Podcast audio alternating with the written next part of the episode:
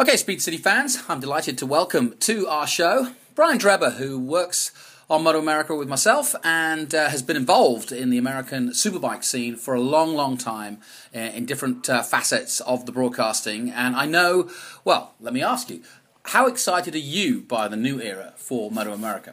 Well, Jonathan, as you know, I was part of, uh, I guess, what we would call the heyday of the modern era back in the late 90s and into the early and mid 2000s. And you know, to to uh, to harken back to those days without some real hope would be just a fantasy. But I think that while we were hopeful somewhat when it changed hands the last time, uh, it, it quickly became obvious that things weren't going to go as well as we had hoped. Uh, the, the economy and things like that were working against us. But now, with real motorcycle people who have a vested interest of passion as well as their money, uh, I, I, am uh, more hopeful than ever that we can bring this sport to where Wayne Rainey and the others uh, say they want it to be, and and I'm proud to be a part of it. It's really more for the sport than for myself that I offered to get involved again. I had gotten pretty comfortable staying at home. I suppose the biggest criticism that anybody's going to throw out right at, at the mo- moment is that really Suzuki and Yamaha are dominating. But you've had a lot of people from a lot of parts of the industry coming up over the weekend.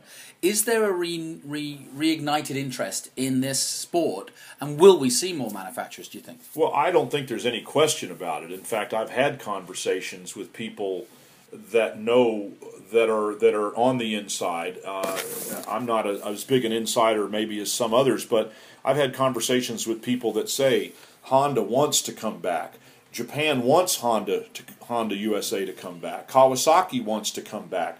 And so when we complete, you know, the big four Japanese manufacturers, we've already added Aprilia. If we can get Ducati to show an interest in our series as they do in World Superbike, I think, you know, then of course we're off and running. And, and I don't think there's any question that uh, I'm not questioning the validity of those statements that they want to come back. The, the conditions have to be right. Uh, the economy being the biggest problem that they had, and I hope had is the operative word, and that things are starting to turn around, and the fans are going to demonstrate a renewed interest that uh, all the manufacturers will come back, and, and it will be what it was and what it can. I'm going to say there seems to be a lot of things going in the right direction for that price of fuel is low. People have got more money in their pockets. Uh, uh, people are looking at motorbikes uh, as, a, as a form of leisure and tra- uh, and as a, a, form of transport generally. Um, I think there's a lot of things that work in that favour.